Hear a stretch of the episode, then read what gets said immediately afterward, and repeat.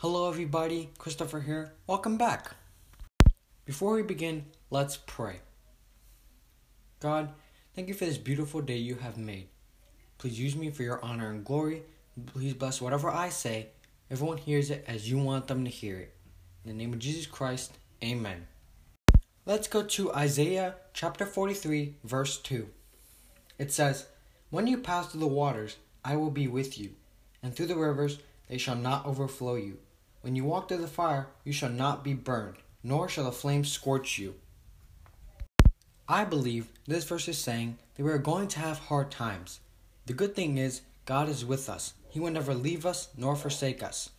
Notice it says, when you pass through the waters, not if. We're going to have hard times. God will be with us. Remember Daniel's three friends, Shadrach, Meshach, and Abednego? God didn't save them from the fiery furnace. God saved them in it. I encourage you, the next time you're in a difficult situation, remember, God is with you.